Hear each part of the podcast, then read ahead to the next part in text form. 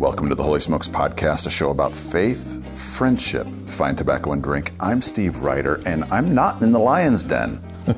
I am in northern Wisconsin, outside of Rhinelander, in the North Woods, and I'm with Phil Frazier. Phil, welcome to the podcast. It's great to be here with you. so, So, first question what you smoking? I am smoking a Fuente Grand Reserve. I love it. Cool. And I just started on one I have not tried yet. It is a uh, Gurkha Cellar Reserve. Those that are in the Holy Smokes group know I love to bash Gurkhas. I had yesterday, you had these Blend Masters cask, and I had one of these. It's aged, says it's aged 15 years. And uh, the Blend Masters cask was a good one. Yeah. It, was, it was actually really good. And uh, this one, you actually started it. I started it and put it down and went back to the Fuente. Yeah. So this one started out a little harsh, but see how it goes as we go. And uh, Curtis Wilson, I've had two Gurkhas in the last 24 hours. So Wow. one of them I actually liked. Yeah. So Phil, They were my first, so I never had them before. yeah. So Phil, you're originally from the Rhinelander area. Born and raised here. Yeah. Yeah. Yeah. And you have a business, a family owned business that's been around 103 years? 103 years. Yeah. Talk about it. My great grandfather came here from out east and went into the plumbing trade and started a plumbing business. And he moved to Rhinelander and hung up his shingle and did West Side Plumbing at first, and then it turned to Fraser's Plumbing and Heating. Shortly after that, in the 20s, when my grandfather took it over, my great grandfather died when my grandfather was, I think, 19. And so my grandpa had to mm. take the business over then mm. at 19. And my great grandfather was kind of like the town drunk in a little bit. Mm. And my grandfather said nobody wanted, you know, the town drunk's kid working for him or doing anything. And so he went around and hung these signs up all around town and said he'd put any water heater in under any condition for $18 back in the 20s. Yeah. $18. Yeah. And so he just gained a lot of customers, and my grandpa was loved by many people, helped a lot of people, and really is what built the relation side of our business with our community. And and then my father took it over in the 80s, and uh, then Joanne and I came here in 96 and came back to the family business. Yeah. Now, growing up here in the Rhinelander area, I mean, there's not a whole lot up here. No, It's low population and uh, north woods of Wisconsin, lots of fishing, lots of hunting, that kind of stuff. But in terms of culture and civilization, this is pretty small town, you know, sparsely pop, not a lot of big towns around here. You gotta you gotta drive a long ways to get to a Costco or that three and, kind a, of stuff. three and a half hours, I think, is our closest Costco. so. So what was it like growing up here? Well, you know, when I was a kid, everybody knew everybody. You know, you knew when there was a, you know, somebody, a tourist or out of town person came in, you're like, who's that? Because everybody knew everybody.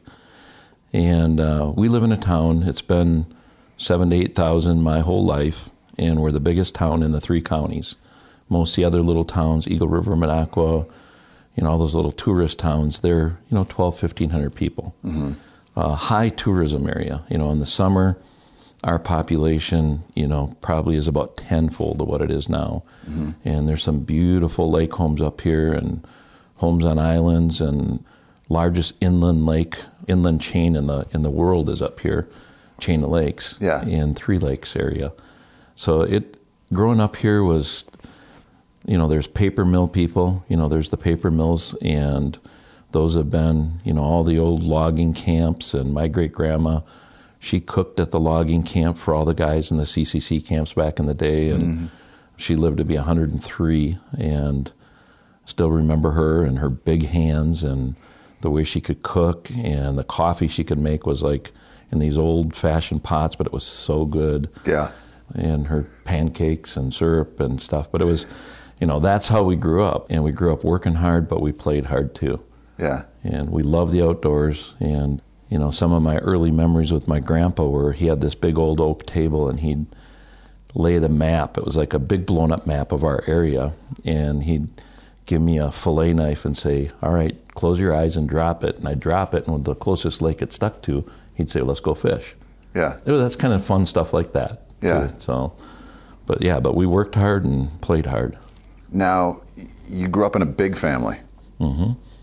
You were number seven of nine. Seven of nine. I had six sisters and two brothers. What was that like growing up? Uh, eventful. it was, at first, we had one bathroom and uh, four bedrooms. My parents had one, and there was, you know, three bedrooms for all of us to share. And then I remember one day my dad, my two brothers, and I, and we broke up the basement floor and we put a put a bathroom in in the basement, and that was the boys' bathroom then. So we had a shower stall and a toilet and all that. So this was like finally a second bathroom Yeah. with six sisters. You know, Yeah. it was like Yeah.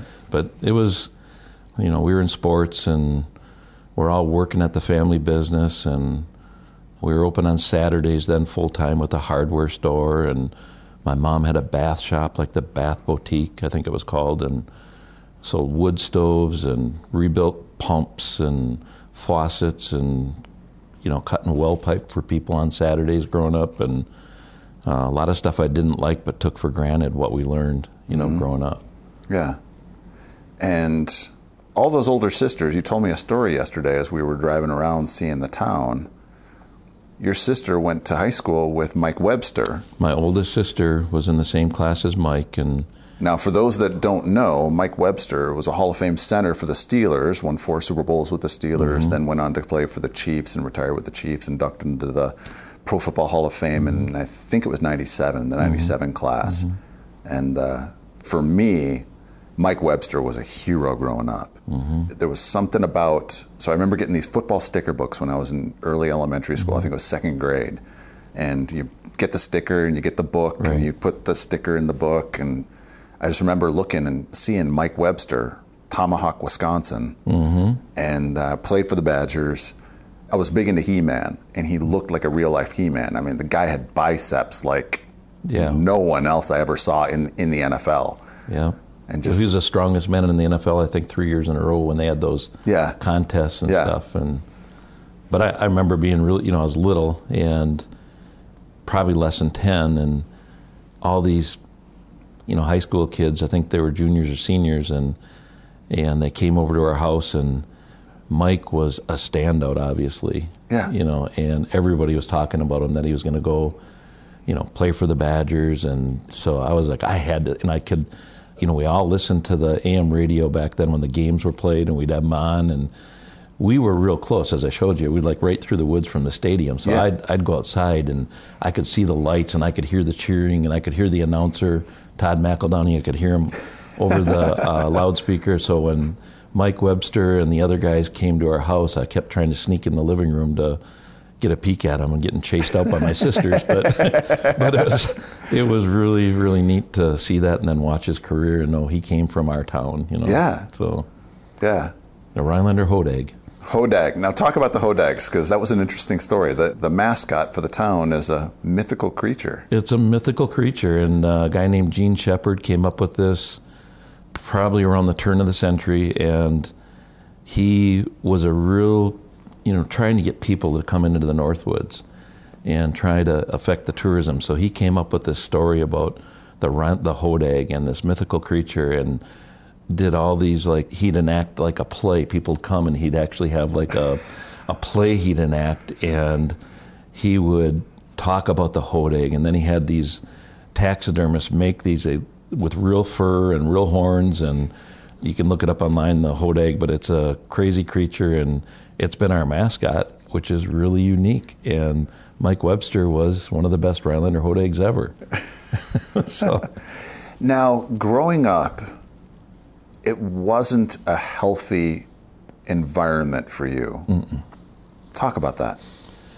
Well, you know, our our family, my mom and dad were high school sweethearts. Both came from, um, especially my mom, pretty dysfunctional family, and um, they got married and just with nine kids. I mean, it's like you know, and here we go. But there was a lot of pretty severe abuse in our family. And we had the police at our house. You know, I remember probably four times the police being at our house.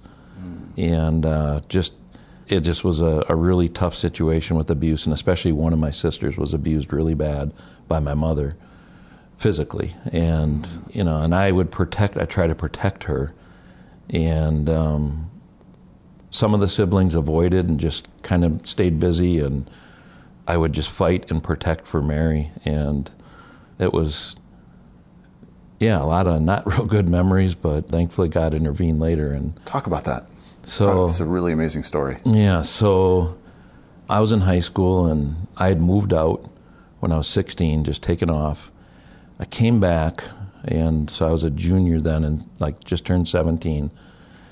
And I'd been working in the family business, and my brother and I were working on a project. He's a year older than me. We were working on a project at a racquetball court with a plumber, and this plumber would come to the job, the master plumber that worked for my dad. We had 40 some employees, but this one guy was new. And he kind of intimidated us. He was a big guy, and mm-hmm. he would tell us, All right, here's what you do dig this ditch, lay this pipe, put it in this way. My brother and I were not plumbers. We knew plumbing, but we weren't plumbers. And mm-hmm. so we're. You said he was a master level plumber. he was a master plumber. Yeah. So that's it's um, you know you got to go through about eight years to be, get your master plumber's license. And anyway, so we did this racquetball club, and some of the plumbing wasn't right. And the owner of the racquetball club, he could have you know had a lawsuit or whatever, but or had us make things right, and which we did. You know, our family did make mm-hmm. right, but the plumbing wasn't right because me and my brother were left alone in high school to do it while this guy was off gallivanting and drinking. And so my dad, I remember he was going to go meet with this guy, and it was the big meeting, and we were all kind of nervous about it. And my dad was going to go meet with him and talk to him about how to make this right. Mm-hmm. So I went out with my friends that night, and I got back early. It's probably 11 o'clock at night, and I got back, and my dad was home, and I, I said, Well, how'd that go? How'd your meeting go? And um, this guy had a really, really like super high voice, like extremely high. Like I've never heard anything like that out of a, a guy before. It just, it was his voice. And so we kind of made fun of him, my brother and I did, and so I said, How'd your meeting go with, with Dick Mark? And he said, I don't know how to tell you this. I said, What do you mean? I said, How'd it go? And he said, Well, I'm born again. And I said, What are you talking about? And now, to back up, I mean, my dad had never, ever been affectionate with me or any of us, hardly saw him smile, no hugs. You said they fought every morning at Every breakfast morning, there was fights every single morning. between your parents. My parents, yep, damn it to hell anyway, you son of a bitch. I'd hear from, sorry, but Yeah. that's what I heard every morning from my mom, almost every morning, to my dad. And just the fighting and slamming of cupboards, and it was just a bad situation. And so all of a sudden, this one night when I come home and my dad says this to me, he starts approaching me to tell me that he all of a sudden had God in his life or something. And I was like, this is weird. And I felt like he was going to try and give me a hug, and I backed off because I'm like, what is this? And so I just said, literally said, whatever floats your boat. And I said, I'm going to bed. And I went to bed. Next morning, I'm thinking, this has to have gone away. Whatever this was, I don't know what this is not my dad. I don't know if he was drinking or if he was, and he didn't really drink at all, hardly. And I was like, what is going on with him? Well, the next morning, he tries to talk to me again. And I just left for school. And all day, I couldn't get it off my mind. I'm like, what is going on? Well, then, like two weeks later, and my parents have told me this story. I was sleeping, but my mom elbows my dad in the middle of the night. He's sleeping. And she'd been seeing this change in him. And he's been talking to her, along with the man that led him to the Lord. And she's elbowing him. And she says, I need to do this in my life too. Yeah. So they got down on their knees in their bedroom. And she gave her life to the Lord. and then it got really weird. so my dad's trying and my mom's trying and they're So- starting to say I love you and stuff and I'm like, what is going on? It was just So foreign to you. oh, it was like I felt like I was in a movie or something. It was very, very strange. And So I mean, I mean, really, you you were 16 or 17 years old at the time, right? Mm-hmm. And you lived with this abuse in the house, this chaotic, toxic household, and all of a sudden it radically shifts, just like that. it was a radical shift. And I mean, horrible physical abuse to a few of us. And if you can imagine it, it happened other than sexual. but it was, you know, Well, you you told me about I had my head stuck in a toilet full of poop, and my mom was trying. You know, she kept holding me down because I had been helping my sister, who Yeah. had to stand outside for hours and hours and hours in the rain and cold and wet her pants, and I went to bring her pants and clean pants, and and so there's lots of stories that I'm grateful are gone and done. But so this was a huge change, and my dad was leaving my mom notes saying he loved her.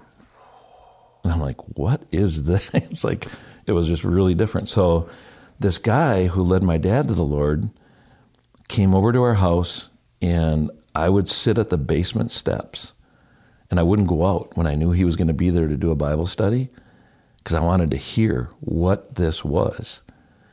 And I couldn't hear my mom and dad's voices real well.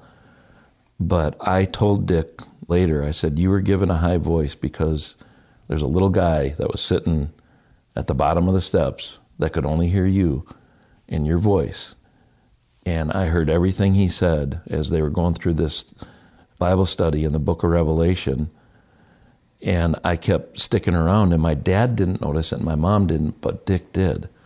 And he was very sensitive to the fact. And I had been in so much trouble, you know, expelled from school, and I was in trouble, and fights with my hockey coach, fights with the swim coach. It was like, you know, so I sat down there and I listened and listened. Well, then he said, you know, what do you think if we go show a movie? And it was the old reel film, you know, the old reel reel films. And so this was in 79 and um, in September of 79. And so he said, let's go to the racquetball court. So where it all started, we'll go in the basement and we're going to invite people. And they showed the movie, I think, Distant Thunder, Thief in the Night, that whole series from Yep. the 70s. yep. And um, he said, Phil, do you want to come help? And I said, yeah. My dad was like, really? I said, yeah, I want to come help. So I went and helped, and I don't remember who was there. There was a lot of people there. But I just remember that I watched that film and I was like, this is what changed my parents. And as corny as those films kind of are when you look at them now, you know, I'm one of the lives that touched and affected. Oh yeah. And we were done that night and we were packing everything up. And I remember I had like butterflies, like you get before a game. And I had these butterflies and I was just like anxiety and nervous. And Dick noticed it and he said, Phil, do you want to talk? And I said, Yeah, I do. And he's like, Do you want to pray? And I said, I don't know how. Yeah, but I do. And he led me to the Lord with my dad there.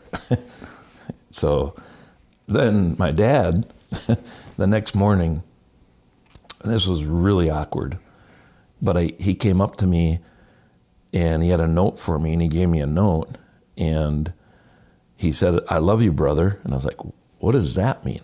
You know, I had never, and he gave me a hug and I just kind of stood there as he gave me that hug. And he said, I'll be praying for you while you're at school because, you know, I know the friends you're with and all the stuff that you got going on in your life. And you know, again, I had run away, I'd been gone and living at a friend's house, and then this all happened. But that was the, you know, in 1979 when when my dad gave his life to the Lord, it was an extreme change, and my mom, and um, my dad ended up being best man at my wedding. Um, he has been a just a great friend and my mom in a relationship that I thought would never ever be there. So it's pretty cool. And they're still around. My dad's yeah, they're both 88 and my dad's got Parkinson's super bad, but they live right through the woods here, about 100 yards around the bay. And you're on this little lake Yep. In northern Wisconsin, just a beautiful view out the back porch. Mm-hmm. It's an idyllic place to just hang out, and it's been a great time up here with you. Well, Thank you for letting me Yeah. come up and hang. Oh, I'm glad you're here. I'm really glad you're here. Yeah, it's a great place. We're very blessed to live here and have my parents here and my aunt and uncle right around the corner. And my grandpa bought this land back in the 30s, and and uh, I'm really glad he did. Yeah. Yeah. So, So, for you, though, the change in your life wasn't as instantaneous as your parents. no, my parents, it was like a light switch. For me, it was like a, a dimmer switch. it was. It took a long time, and I had to go through, you know, more stuff with, you know, I was with a crazy group of friends, good people, just crazy group of friends, and um, it was a process over probably two years, to the point where I finally was like, I need to get serious about this. And um, I have a little New Testament sitting in the house where I remember when my mom gave me that, the date's still written in it. And I just started reading it and just highlights and notes. And, you know, I was hitchhiking all around the country and trying to figure stuff out. And that little Bible was with me everywhere. And then I ended up in Kansas City at Kansas City Youth for Christ and helping build a Bible camp down there. And that's where God really, really got a hold of me. And my faith became real at that point. How old were you? I would have been 19 and 20 that time period. And um, that's when, you know, Joanna and I had dated, met her at a Bible camp that I got kidnapped to. Talk about that to- story. I, lo- I love that story. I was uh, either junior or senior, but I did not want to go to this Bible camp. I mean, I had made given my life to Christ, but I was still playing both sides, you know, run, run a little bit. And so my parents had these big guys come over, and um, and they came in my room. I think I had gotten in like at two or three in the morning, and they show up at like five thirty, six in the morning, and I didn't know them at all. And these big guys come in my room. and They go, "Hey, Phil, you're going to camp this weekend?" I said, well, n- "No, I'm not." And he said, "Yes, you are." And then they opened my closet. They asked my mom, "Where's the closet?" She said, "Right there." What clothes do you want? I said, "I'm not going." Well, they got me out of bed. We grabbed my clothes and we went. And um, I remember I stopped in Sugar Camp at a little store and I bought a six pack of Andeker beer and I had a little bag of marijuana with me. Ended up dumping all that stuff by a big pine tree with a guy named Gary that prayed with me and talked to me. And but that was where I met Joanna. I met her there. She was 15, and you know ended up kissing her on the chapel porch. And uh, she said at that time she knew we were going to get married. I didn't know that, but um, she would send me these notes all the time. Um, again, no no texting, no email, nothing like that back then. But I'd get these notes in the mail, and there were cards from her, and she'd say, "I'm praying for you," and she'd have a Bible verse and just an encouraging note to me. And I'm like, "This is a different girl, something different about her." And I was drawn to her, even if I date other girls and stuff. I was just drawn to her. And then when everything got turned around later, at that down at Kansas City, she was at Moody Bible Institute going there, and we just threw letters back and forth and talking on the phone. I remember I'd call her, and back then long distance was expensive. Expensive. Oh, yeah. And so I remember the executive director of the ministry coming up one day, and he had a big smile on his face. And I had spoken at a youth group at a church in Holdrege, Nebraska. And he came up and he said, Here's your $80 check for speaking. And then he smiled. He said, Here's your $82 phone bill. And he took it back. it was from talking to Joanna over Yeah. the phone. We just sit and talk and talk and talk. And so, anyway, but then we ended up getting engaged and then married and went into youth ministry in a little town of Winter, Wisconsin, which was where I met John Gilberts, who is Holy who Smoker. introduced me to Holy Smokes. Yeah, Holy Smoker in Colorado Springs, Mm-hmm. who we will have on the podcast shortly because of the, what you told me about his story. I'm like, oh my gosh, I got to get John on. He's a special dude. I love the guy. Yeah, his story is amazing. And he was a kid that everybody in town was talking about this kid. And we had kids we were praying for, and you know, the town constable, the police officer, John Manning, knew John well. For the was, wrong reasons. Yeah. But when John gave his life to the Lord, it was really an amazing thing. And Joanna and I didn't get much of a honeymoon, but we took a honeymoon trip, and John went with us. We were, we were working with him, and we were so worried about him. And but look at what he's doing now, and what God's done with his life and Molly, and amazing people. Yeah. So, so Joanna was a missionary kid. Mm-hmm. Yep. She grew up in her grandparents were missionaries in South America, pilot, and uh, her grandpa wrote a lot of books about mission, cool little books about the mission field. And her parents then went into the mission field, her aunts and uncles. She grew up in South America. Yeah. And then they came back for, I think it was only like four or five years, and that's how I met her her dad was a pastor of a little church in a little town up here, and that's how I met her. You know, through the Bible camp and stuff. But uh, yeah, she grew up in the church and very different home than mine. And how good was that for you to have the tumultuous, toxic, dysfunctional home that you grew up in? To have this incredible woman, and I, your, your wife is a doll. She mm-hmm. is just amazing. I, mm-hmm. I love her. Yep, she's she special. Is. Yep.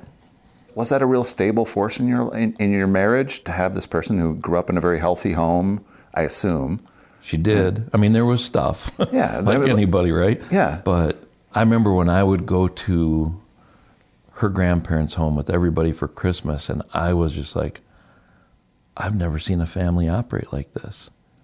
You know, I've never seen a family, and it was the Lord. I mean, it was I'd never seen anything like that.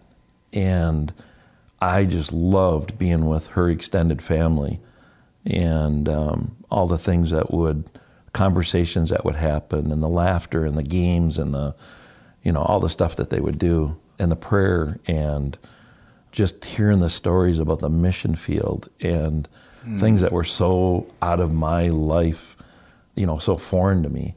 So yeah, it was. I, I loved it It was very stabilizing for me. so you got married, mm-hmm. you got into ministry. Yep. Talk about that. So we got married and we were doing youth ministry in a little tiny, way smaller than this area. And, um, you know, back in the 80s, there wasn't a lot of youth pastors in these little towns. There was none. Mm-hmm. And so all these little churches, and we had Indian reservation there, and it all these little churches had no youth pastor, so all these kids are just whatever. So we we were like the youth pastor for the area mm-hmm. area for multiple denominations. So we did, you know, the old probably the Youth for Christ model and Young Life. It's the you'd have your Bible club on Wednesday night, Thursday, you know, so we had different towns. We'd go to all these towns and each night we had a different one. And then in the mornings we'd have some breakfast at our house and we'd have these kids come in before school and have a we'd pray with them and just pray for their day. We had a list of kids that we'd pray for that they wanted to share with, and you know, so that that was we lived that life, and we took them hunting and fishing trips, and take them fishing for ten days out in the wilderness and camping, and just spend quality time with these kids. And a lot of these kids came from most of them from you know split homes and pretty tough situations because of the area they lived in. And so we were, we just lived, we totally lived life with these kids. Yeah. And Joanna told me later how hard that was for her because we're having babies, you know, we have five kids and she's having kids and we're trying to do all this stuff and Saturday night rallies and Bible quizzing and that whole thing, you know, and, and mm-hmm. our home, the front door was always open. You never, but there was kids would just show up, they'd just be in there. And so for a young wife, and a young couple and a young mother, you know, those were hard times. And then we probably made 4,500, maybe 5,000 a year at the most. And, you know, I remember going to the grocery store and one time she was crying and I'm like, well, what's going on? And she either had to get diapers or milk, you know, and so we were going through that. So I'm like, all right, well, let's, let's get the diapers. that was my answer. But, you know, it's just, you know, so it was a it was a hard time for her, but she never said a word. She just never told me that till well after we left there. Mm. that that was really hard for her to be there, but she felt like that's what God called us to. Mm. And it was because we're still connected with a lot of these people today and they're seeing their grandkids now and just seeing what God's doing in their life and we had a part of that. You had a creative way of feeding your family as well as the we kids. really can we really talk about I this? I think the statute of limitations is passed. okay. I can safely say that the statute of limitations has passed. Okay, It's so- been 30 plus years. Yeah, so Joanna grew up in a very, well, I don't, I don't want to say legalistic, but it probably was legalistic, you know, the dogmatic right wing. And I grew up opposite of that, but I, I just wanted to provide for my family and, and these kids that were coming over. And so I'm like, man, we don't have any money. And so Meat's expensive. meat's expensive and i'm like all right god's given me the ability to take my little recurve bow and i got plenty of arrows and so i was allowed two deer a year one with the rifle one with the bow in wisconsin. But those two deer would last about you know maybe two three weeks with all those teenagers in our family. So I'd go out in the evening in the winter and uh, had a special place I went with a nice big hill, and these deer just it was a funnel, and these deer just poured through there every night after dark, and so I had to practice. But I mean, I I would shoot about 15 deer a year with my bow, and find them then, and then get them in a you know debone them, put them in a backpack, and sneak out of the woods, get back to my neighbor's house uh, an old trapper who taught me to trap, and I'd go over to Jim's house, and on his two big tables by his freezers, and we just he'd help me get that meat all packaged up, put it in freezer wrap, and then I would little by little bring it over to our freezer, and Joanna just thought those deer Just multiplied. they, she just thought that yeah she was like the it's like and so later like years later when we were going to some counseling and stuff and i told her all this she's like i don't know how i never caught on to that how i never knew that we could she knows now you know that Yeah. but she was just you know babies and youth ministry and stuff and i just kept bringing venison out so yeah there was a lot of venison But you almost got caught. I did. So I was coming out one. It was. I ended up coming out just after daylight onto the Tuscobia Trail by Winter, Wisconsin, and I see this truck coming, and here it is, the game warden truck, and I'm like, oh man. And so I chucked my bow into the bushes, and I had my backpack on. I'm like, our ministry's over. I'm done. This is. I should never have done this. I'm felt really guilty, and here's these two guys both of their daughters are in our youth ministry, and our son and a daughter, and um, they said they always called me Phaser, and they said, "Phaser, what you doing?" And I said to Ray, I said, You have blood on your hands. "I have blood on my hands," and I'm like, I said, uh, Literal blood on your literal hands. Literal blood on my hands, and I was going to start just telling them exactly what was up. I wasn't going to try and lie or, you know, I was just going to say I'm so sorry. And they stopped me and they said, "We know what you're doing. Thanks for taking care of our kids, and just be careful." And off they went. and um, I would take those guys ice fishing every Martin Luther King Day.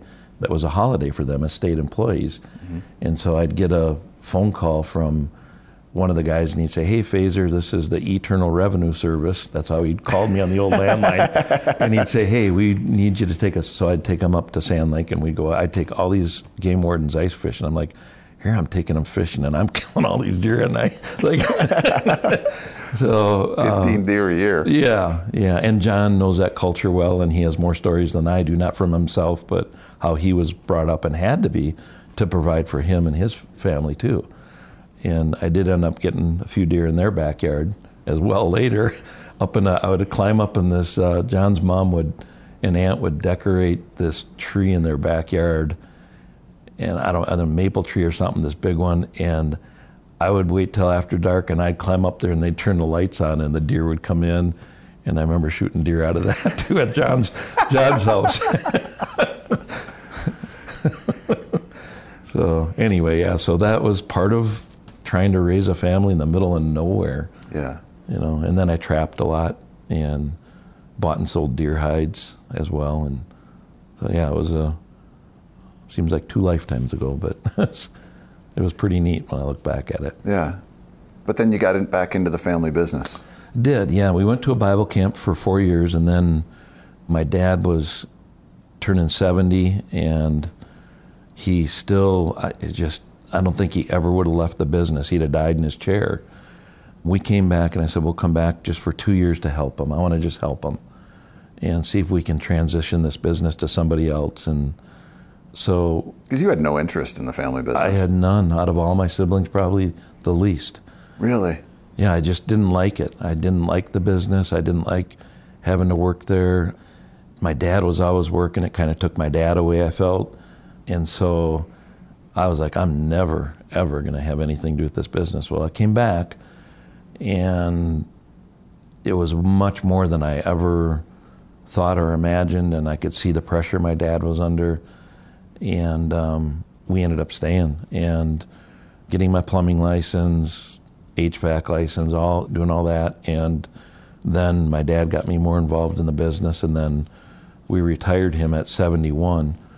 In what year? 2004, he finally retired, and so we took it over. We had been running it for a few years, but then we fully took it over then, and I'm glad we did. And we have an amazing company and team right now. So Yeah. But it wasn't always. You actually kind of stepped away and we did. gave control to. We did. So we in 2014, I totally stepped away for the whole year and let a company come in and manage it because they were looking at they wanted to buy it. Uh, and then in December 26th of 2014, they came in and we made the transition for them to buy the company, and we were really involved in Fellowship Adventures, Which outdoor- is? outdoor ministry to men you know, with pheasant hunting, fishing in Canada. Now it's all, all over the country, but it's pretty unique ministry that Jeff Moore started with pheasant hunting in South Dakota. And then he came up here and wanted to catch a muskie. He another friend introduced me to him. Mm-hmm. So he came here and we spent three days here at our place and really hit it off around the campfire. And he said, "Hey, you know, I've, I have guys asking me about fishing. Would you consider doing this with me?" And then we talked about turkey hunting and deer hunting. And Jeff is a man of action, a man of vision, but a man of action. And next thing I know, two months later, we're in Canada exploring uh, these places with a couple other guys. And then the next year, we were, had our first trips with Compassion International, did the first two trips, and now it's, you know, really, really grown. So we were getting more and more involved with that full time. And then you know, I'm up in Canada. Well, actually, I was I was in Wyoming on a bear hunt with one of the FA clients, and I ended up on a phone call with these people that were buying our business, and it was not going well. How And so? we had employees that were with us for 20 some years, 15 years, a lot of tenure, and they were all leaving. They did not, this new owners were not, I just don't think they were treating them well, obviously, because they're all leaving, but these were like family to us. And so the business had dropped about 80% in volume. And there was some debt, so it couldn't do that with that debt. And I ended up on a phone call with the two guys were the main guys buying it. And here I am with this client. I'm trying to be outside the hotel room in Jackson Hole, Wyoming, before we head up to the lodge in the mountains. And then all I have is a satellite phone. I'm talking to him, and I'm like, this is not sounding good. I real quick called Joanna and I said, what's going on in the bank? What's going on with the business? So we, we finally saw that it was totally upside down. And I got up to the lodge, got on the satellite phone, got a speeding ticket on the way. I was like, oh, this is this is a good day.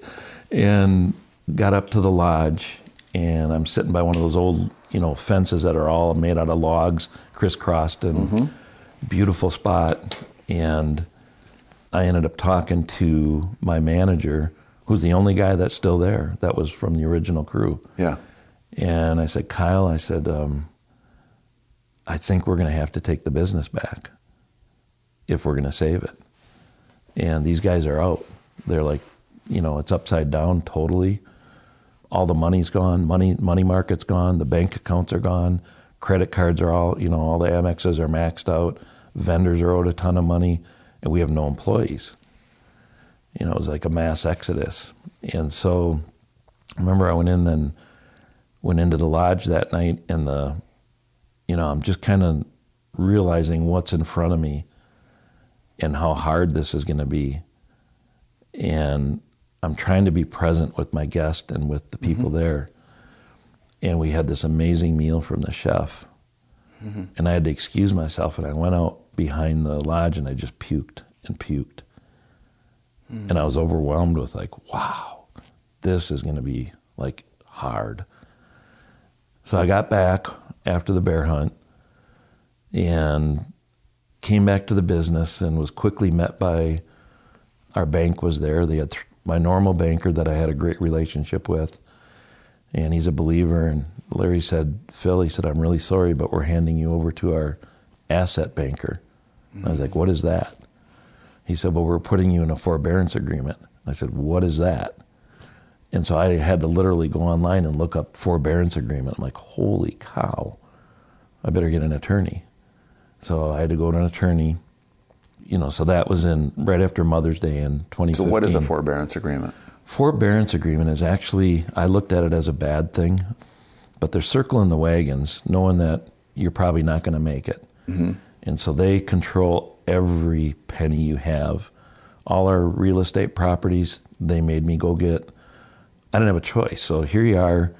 We're pouring cash into this, hundreds of thousands into this company, and it eats it up as fast as you put it in because it's so upside down. And so they made me go and get appraisals on all my buildings, all of our residential properties, commercial properties, vacant lands, and I had to get a appraised price on normal, like if we're going to sell it, what would that be? If I want a 90 day sale, what would that be? If I want to sell it today, what's that price? Mm-hmm. And all very different. I'm like, are you kidding me? I said, this is giving me income. I need that income, you know, right now to feed our business.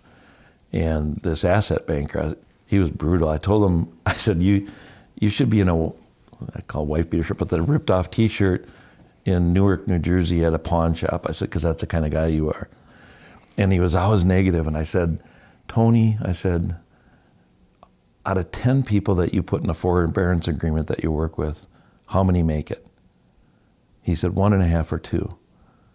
I said, well, let's have those conversations.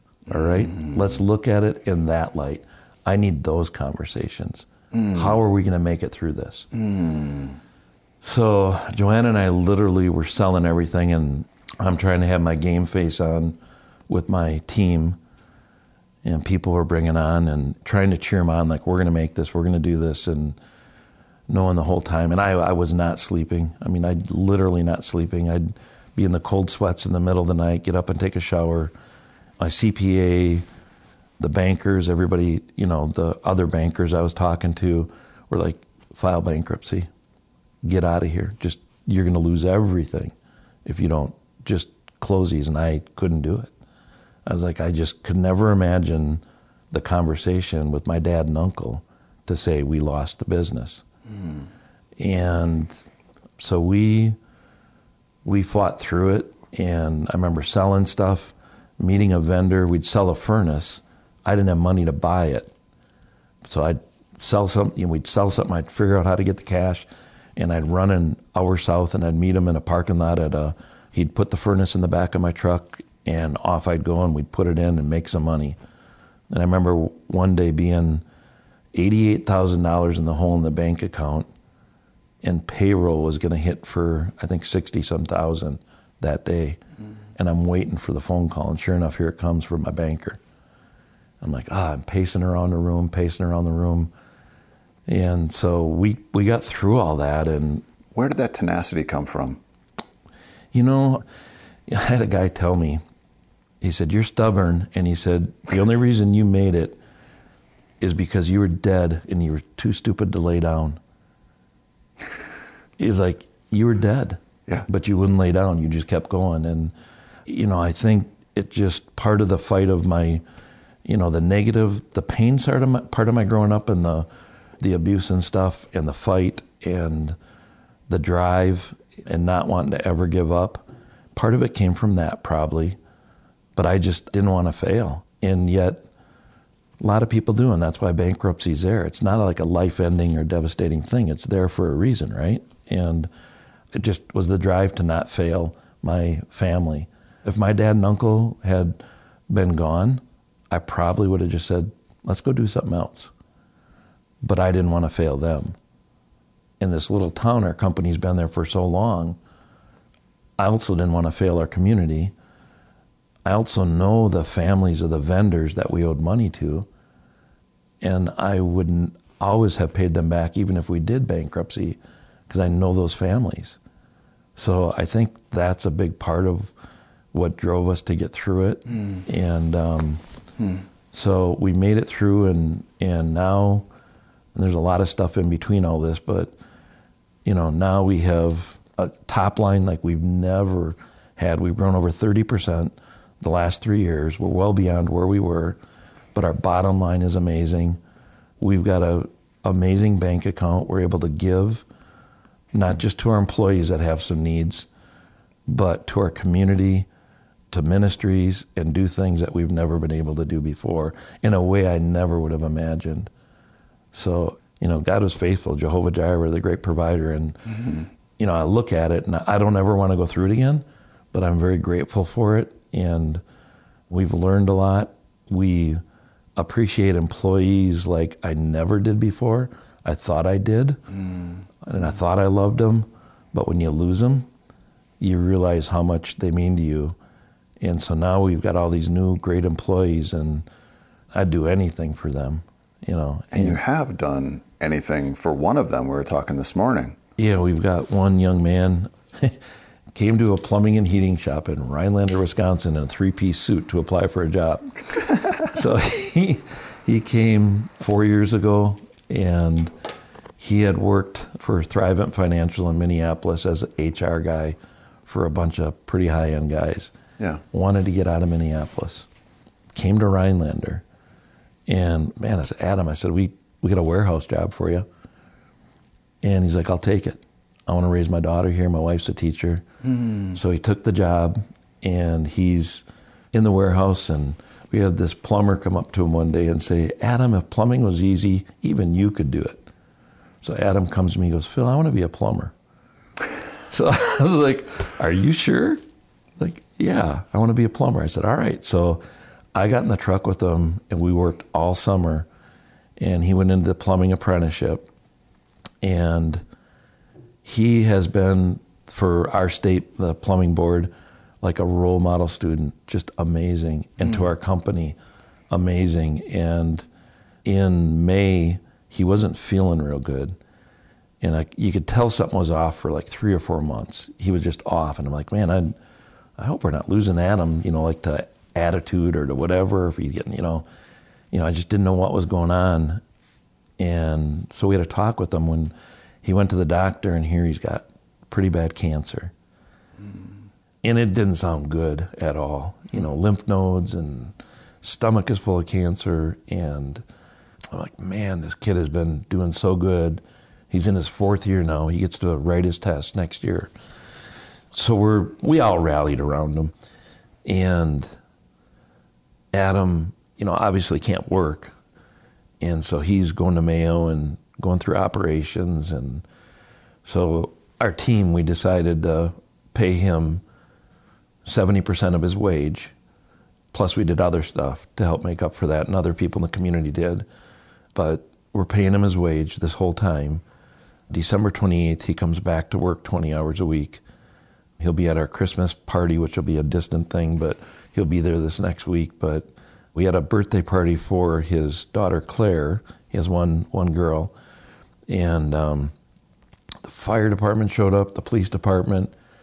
We had you know 15, 20 of our trucks in line. An amazing day for his daughter Claire, but I think even more for him. Mm-hmm. We just went over and put his Christmas tree up and helped him decorate and you know stuff that we couldn't have it would have been hard to do when we had no no means or couldn't even think about that stuff when we're trying to survive. And but yeah, it's drawn our company closer together, and um, so yeah, it's we've had other employees go through stuff, and you know, part of being an employer, I think, is it's not all about the revenue on the top and bottom. You know, we have all these families we get to affect, even our vendors and their families, and you know, it, it took that hardship for me to realize that that was my mission. It's bigger than, you know, great, someday you get to sell your business. What are you going to do? Well, it's the journey and the people that really, because we spend so much time together at your job, you know, and, and so that's something I took for granted until we went through that. Hmm. And this year was looking, I mean, when we first met, we met on the Zoom HERFs, yeah. Yep. the Zoom Holy Smokes that we did right at the very beginning of COVID. And uh, it was looking like COVID was going to hurt your business. And I remember seeing that just the concern on your face. I remember we prayed for you once mm-hmm. or twice, yeah. and you know. Yeah, it, it was when COVID first hit. Our sales took probably a ninety percent dive, and I'm like, man, we were just like cooking you know, we're doing good, we're cooking, it's going good, and then COVID. And uh, that was about a maybe a month, and then all of a sudden, you know, everybody's at home. Everybody's staying home. They're using their plumbing more than they've ever used it. They're heating and air. Everybody's using these things called flushable wipes that are not flushable. and we were making bank off this, but telling people don't use these. And you yeah. know, it's like, you know, our sewer and drain was going great, our plumbing, our HVAC, and we had a record year. But it was horrible at first. And if it would have continued on that, it would be a different. I don't be a different story in another battle. But like many people are having, which I, you know, that's why we go to the restaurants when we can. We tip higher than we've ever tipped. We do whatever we can for these people in our community that are affected, you know, by COVID because of the shutdowns. Yeah. So, but I'm glad we got through that. yeah, I was excited to hear at the turnaround. Mm-hmm. That's just very cool. Phil, I guarantee you there are people listening right now, some business owners that are listening, and they are in the position where you were in 2014, 2015, mm-hmm. where it's upside down. They don't know where it's going to come from. They're been likely maybe hit by COVID. They could be listening years later and mm-hmm. just going through something. What kind of encouragement would you want to give them? Well, I think just getting some really good people in your life and staying connected to them. And that might be people that have walked it. It might be just people that you can be totally transparent with and say where you're at, to walk through that with you and to pray with you and to encourage you and you know the people around you. I mean listen to you know as much as i didn't like that banker you know he did the right things. And your professional people around you. I have a few friends that you know got me through that and helped me. And then some of the stuff my grandpa said that rings in my ears you know you know about how to get through tough times and my dad, and just, I don't know, just the lessons in life that you've learned from your family, your business, the people around you, some good books. You know, there was my banker gave me a great book, and it really resonated with me, and I kept listening to it on Audible. And, and, and going, the book was? It was Shoe Dog, the story of Nike, and just the story of how, whether I like or dislike Nike, the story of their business and their failures in the beginning and how they made it through some tough times like I was going through, it was like, man, there's people that have done this. And another book called The Road Less Stupid, and uh, by Keith Cunningham. And Keith Cunningham, I believe, was you know you have the rich dad poor dad guy. I think he was the rich dad. He was the, actually the guy that was the rich dad for Robert Kiyosaki. Yeah. And so Keith wrote this book called The Road Less Stupid about mistakes we make in business and in life and in the HR stuff. And when we make wrong decisions, we have to pay what he calls a dumb tax. And I was like, man, this guy wrote this book about me. it's like, so, so I think just feeding yourself with really positive stuff like that. And then Joanna and I went through a hard time in the beginning because, you know, when tragedy happens in a in a family, whether it's a business or a personal, you know, it affects our family in ways that kind of like when, you know, my nephew just moved here from Atlanta, and he brought this pickup up here, and he's never been in the Northwoods, and I'm trying to tell him how to get his pickup ready for 20 and 30 below zero and that his pickup's going to make some squeals and noises he's never heard before, mm-hmm. and the weak spots are going to come out. And that's kind of what happened when we went through this hard time in the business. Is the weak spots showed up, my weaknesses, my areas that you know needed work on in my relationship with my wife and my kids and my family and my employees. And so in those hard times, those weak spots kind of show up, and you you need help. So that I don't know. Anyway, that's the stuff looking back is there's people I'm really grateful for that stood with me through that, and I knew they were praying for me every day. And I could say anything too. If I got mad, I could call them up and bellow off with them a little bit, and they were fine. You know, cigars helped me a lot. so, yeah. Phil Frazier, let's get to rapid fire questions. Hey everyone, before we get to the rapid fire segment, I wanted to talk about a way that you as a listener can support the show and the growth of Holy Smokes by becoming a monthly supporter at patreon.com slash holy smokes. Patreon is a support platform, and for as little as $5 a month, you can get bonuses like ad-free versions of these podcast episodes, Holy Smoke swag like t-shirts, and more. That's patreon.com slash holy smokes. We're looking to get 40 Patreon supporters at an average of $10 a month. And once we hit that, we'll be able to pay for all the costs for hosting, editing, writing, posting. I won't be paying for that out of my pocket or through the volunteering of my own personal time. And as we grow that number to 100 and 150, 200 patrons, we'll be able to do two shows a week, hire a part time assistant and web developer, record on location and around the world, and more. I want to visit groups and get those stories from so many of you listeners that I hear from. I want to go to Seattle and I want to go to Dallas and I want to go to Charleston, South Carolina, and I want to go to Kentucky and Chicago and Phoenix, Atlanta, DC, Charlotte, back to Southern California, and more. We want to help grow your groups and plant new ones for those of you in areas without active groups. So, can you help us out? Become a regular supporter at patreon.com slash holy smokes. There's a link in the show notes. That's patreon.com slash holy smokes. Or if you want to make a one-time tax-deductible gift, go to paypal.me slash holy smokes club. That's paypal.me slash holy smokes club. And both of those links are in the show notes. Thanks. When did you first get into cigars? Well, I smoked a pipe for a lot of years. My dad smoked a pipe. Did he? Yeah, and and, and he told me this in the last five years. I said, "Why'd you quit?" He said, "Because I inhaled." He said, "I would even lick the bowl if I could." He said, "I loved it and I was addicted." So I remember one day he went out in the driveway and he took a hammer and he pounded all those pipes and beat them up and he said, "I'm done," and that was it.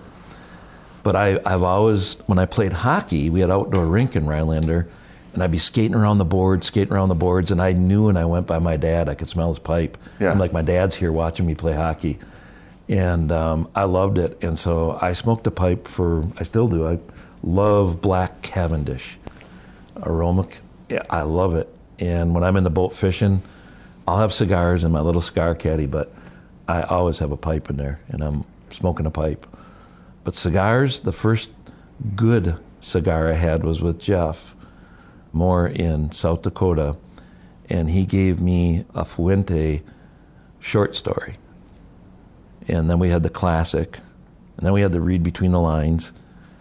And I mean, I love Fuente cigars. I just yeah. really, really like them. And so it was, that's really, so in 2012 mm-hmm. is when I really started smoking cigars and enjoying them. And, and Joanna, you know, again, grew up in that conservative family. So for me, with the pipe, she was always she liked the smell. Cigars at first. Now she loves that I smoke them, she sometimes she'll say, "You need to go smoke a cigar," you know. So it's it's she sees the Yeah. um, yeah. you know what it does in calming and reflection and and so she's totally on board with it. She's not ready to try one yet. You tried I- yesterday. I, I, I got her thinking about it. Yeah. I got her thinking about yeah, it. Yeah, we need to get her some of the flavored cigars and see what Had- she, so- she did so a when- hookah though. She did a hookah. So. Yeah, you said that. You said that. So I, I told you, you guys got to come to Colorado Springs, and she gets around some of those holy smoke women, the Yep. holy grails in Colorado Springs. She would love it. like Megan and Stevie Yeah. and all of them. I guarantee you, I'll make sure that she has. We'll figure out the flavored cigar that she would like. That would be and, awesome. and, and get her to try. And maybe just a little cigarillo. Yeah. one of those little flavored cigarillos, and just she gets around those women. I think we might get her. We Yeah, might get her in. She definitely. I mean, she's listened to all the podcasts and she loves it. So she's loves the holy smokes. Do you have a preference between cigar or pipe? cigar is easier, and for that reason. But if I had a, I mean, if I was like, I can either have a cigar or a pipe. It's your last one. I'd be over there grabbing my pipe and uh, some black Cavendish and enjoy my pipe. But I love cigars. Yeah. What's your favorite cigar? Probably this right here, the Fuente Reserve, Grand Reserve. I love this cigar. You got a bunch of them in your humidor. Yeah, I do. Yep, and I like Romeo and Julietas too a little bit. So Yeah, I saw the 1875 Yep. reserves. Yep. Those are good ones. I Yep. like I like getting those. Most expensive cigar you've ever smoked? Oh, I had a guy bring one to FA in Canada, and I mean it was it was a Alec Bradley, one of their top ones. I have the label somewhere. I don't remember which one it was, but it was really really good, and I saved it for a very special time because he came and brought it to me.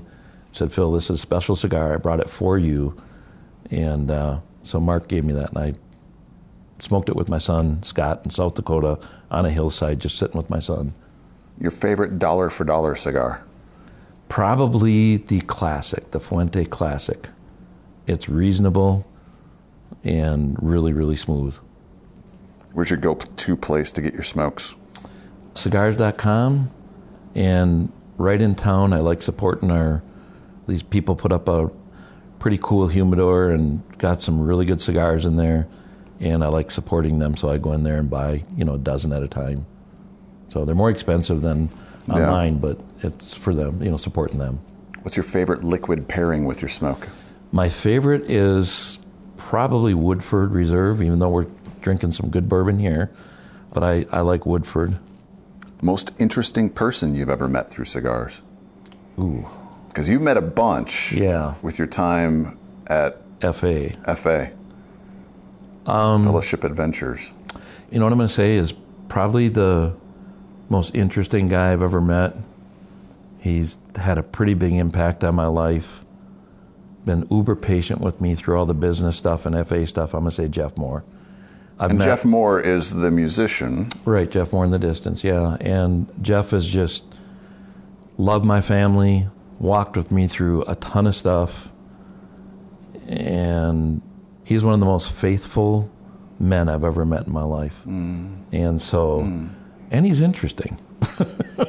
so I love him and uh, would do anything for him. But That's I, saying quite a bit, considering all the names that we've talked about that have Yeah. stayed here yeah, and yeah, yeah. We've had, you know, for some reason in this little corner of nowhere, there's been some pretty neat people come through here, and so. But uh, I would say if I, I would, you know, if I was going to have a cigar, if I said like you got a campfire, you can have a cigar with somebody. Right now, you know, I'd want Jeff on that campfire. The conversation he brings out and draws and gives, and the relational stuff he does is is pretty special. And he's just a great friend. best place you've ever smoked. up against two a bunch of big round hay bales in a blizzard in South Dakota with two other guys just sitting there. It was just a magical, amazing moment. And we sat there and had a cigar and had great conversation up against those hay bales in a blizzard in the spring. So it's one of my favorite memories of a cigar. I've had some pretty neat cigars in neat places, but that was a great memory. Favorite food? Sushi. Uh, we've talked about that. by far. Dogs, cats, neither or both. Dogs, I love dogs. Cats, I like to watch and tease them, but I'm so allergic to them. Mm. But I love watching them. So, but I, so I like them both. I just can't have one. Yeah. Nickname growing up or in college? Really? Youth ministry. Yeah, let's hear it. Uh, so when I was little, I'd get so busy. It's my family nickname. I get so busy. I'd be fishing. I'd be catching worms to go fishing in puddles until I was like seven years old. And I get too busy and I'd piss my pants. And my dad finally is like, why don't you take the time? I said, well, I was fishing and I just had to keep fishing, you know. And he's like, so he says, one day he looked down the road and here I'm walking with my fishing pole. And he says to my siblings, well, here comes Spot. and so I walk in and they go, hi, Spot. And I'm like, what? And I look down, I'm like, oh, that was the last time it ever happened. but my siblings all call Lee Spot for years. What's one unusual fact that few people know about you other than Spot? Um, I bought and sold deer hides by the semi full when we were in youth ministry. I'd write a check for like fifteen thousand, and again we made like four thousand. I bought an old school bus, emptied it out, all the seats. I'd go buy these deer hides from guys, give them a check for like fifteen grand, and hope that bus could make it two and a half, three hours to Eau Claire, Wisconsin, where this big buyer was. He'd write me a check. I'd make it back to my hometown with a check bigger and put it in the bank. And I did that for like four or five years and became one of the best buyers in the country in that four or five years. Hmm. Paid for one of our kids' birth because we didn't have insurance. Bought 80 acres of land and a four wheeler, stuff I never could have afforded just by buying and selling semi loads full of deer hides eventually. So, kind of a weird thing, but I did it. You're a reader. You love listening to audiobooks. Mm-hmm. Favorite one to three books not titled the Holy Bible? Well, I really, just because of where I'm at right now, that one, The Road Less Stupid, I like that. I liked Shoe Dog. Again, it's a story about a guy that struggled and how he got through it. A third book. I like a lot of John Maxwell stuff. I think Talent was that one, Talent Alone Isn't Enough. I like that book. Okay. So, anyway, that's. Yeah. Do you have a life scripture? Yeah, and I, 1 Corinthians fifteen fifty eight says, "Be totally steadfast, unmovable, always abounding in the work of the Lord, knowing that your you know, your labor is not in vain." But it, it's it also um, one of the guys that mentored me spiritually told me that I chose that verse because I was driven, and being driven is not right. He said, he said, you spiritualized your drivenness by choosing that verse. And so it was just always about driving and driving and driving, Mm-hmm. unmovable, unstoppable, go, go, go, go, go. But I still like the verse, but the other one is be still, mm. which is the opposite. And that's, Joanna put that up actually in one of our rooms. And, you know, so I've been trying to focus on that and realizing that I don't always have to be moving and doing and it's okay to sit down on the deck and just do nothing for an hour, which is against me, or take a nap, which I'm not a napper. You know, so I'm trying to focus on that. So those are a couple, I guess. If you could be any animal, what would you be? Have you ever heard of a fisher? So a fisher is probably like it's like a bigger marten, a smaller wolverine, and they're a pretty cool animal in the Northwoods here, and um, amazing hunters, smart. You know, they're a really cool animal. But I, that's kind of what I would say my life has been like. But so I, I guess the fisher. You know, it's they were brought in to get rid of the porcupine. So they'll dive under a porcupine, t- under its belly, knock it over, grab it by the throat, and then eat the porcupine from the bottom up. You know, but they're a pretty amazing animal, and um, I've watched them, and they're- they're hard to see. You don't see them often, and I've trapped a few that I've had to let go, and they were hard to trap and hard to let go, but but uh, because they're ferocious little buggers but I, I really like the Fisher. I think it'd just be, they see a lot of country. They're always moving. Huh. So, kind of like you and hiking. If you could live anywhere, where would that be? Because you've traveled a lot. Yeah. Um, Caught fish in all 50 states? Yeah, caught fish in every state in five years. Joanna and I love this little place called Palm Island in Florida, and you got to take a ferry to get out there. And it's seven miles of pretty private, quiet beach. We can look for shark's teeth. I can fish, sit on a cooler. She walks the beach, we walk the beach, and we love watching the dolphins and just hearing the mm. tide, and that's kind of our happy place. What's your greatest strength and what's your greatest weakness? Probably the same, my drivenness. I really do believe that, and that's it's just I am driven and push hard, which you know sometimes I take my family and friends on a roller coaster ride that they have blindfolds on and don't know where we're going, and um, you know, but also when the chips are down, I feel like it's a strength too that I don't want to give up, you know, and especially if I know I'm not supposed to. Who's the first person you think of when you hear the word successful? Um, my dad. Um, My dad pushed through so much in his life personally, from his upbringing to raising nine kids to working through this little small business with nine kids.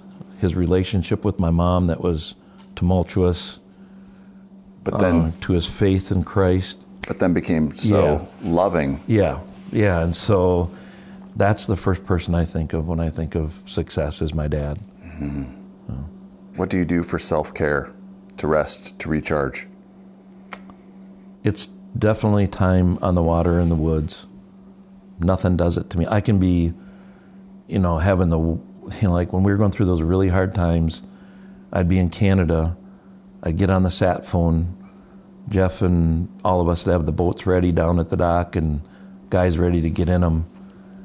And my stomach would be spinning and I could only talk for five minutes to our company and I'd get in that boat and light a cigar, and I would forget that anything was wrong, you know. And I think I could be sick, really sick, and get in a boat, and I think everything would be okay for those moments. So I just, I love the mm. water. I love being in the boat. So that's that's my happy place. Hmm. All right, we're in America's Dairyland. I haven't asked this question in a while. What's the best type of cheese? Ooh, there are so many good ones. The one I really, really like, like when we do a, like a you call it charcuterie tray, it's got a wine.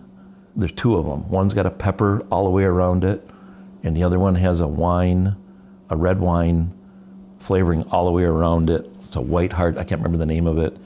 I just know right where it is in the store, and I grabbed two or three of each of them. It's a harder cheese. Joanna would know the exact name of it, but those are my favorite cheeses. I can just, I love them. And I love Swiss. I love a really, really good baby Swiss. All right, last three questions. What does Holy Smokes mean to you, and what has it meant for your spiritual journey? Well, I, you know, this spring, I think that's when John introduced me to it, and he said, check this out. These guys have breathed life into me like not many others have. I was like, all right, I'll check it out. And I was kind of reserved at first to do it. And then he introduced me. I was like, oh, he did this already. and so I was like, oh. And so, you know, people greeted me, which was really cool. But then he sent me a link to your podcast. And man, I needed that so bad. I couldn't stop listening to him. So I went all the way back to the beginning and I just started listening and listening. I was sitting at home here for like three weeks, but I was listening and listening. And then it did exactly what John said. It was just life giving, hearing people's stories and you talking with them. And then you guys did, you did the, I guess we guys, I'm we now, did the, the Zoom meetings. Yeah, the virtual Yeah, and I was like, really, like, am I going to do this? Do I do this or not? I, I remember like going in, like, I'm going to get out of here. I go in, I go in, and I like, this is really neat.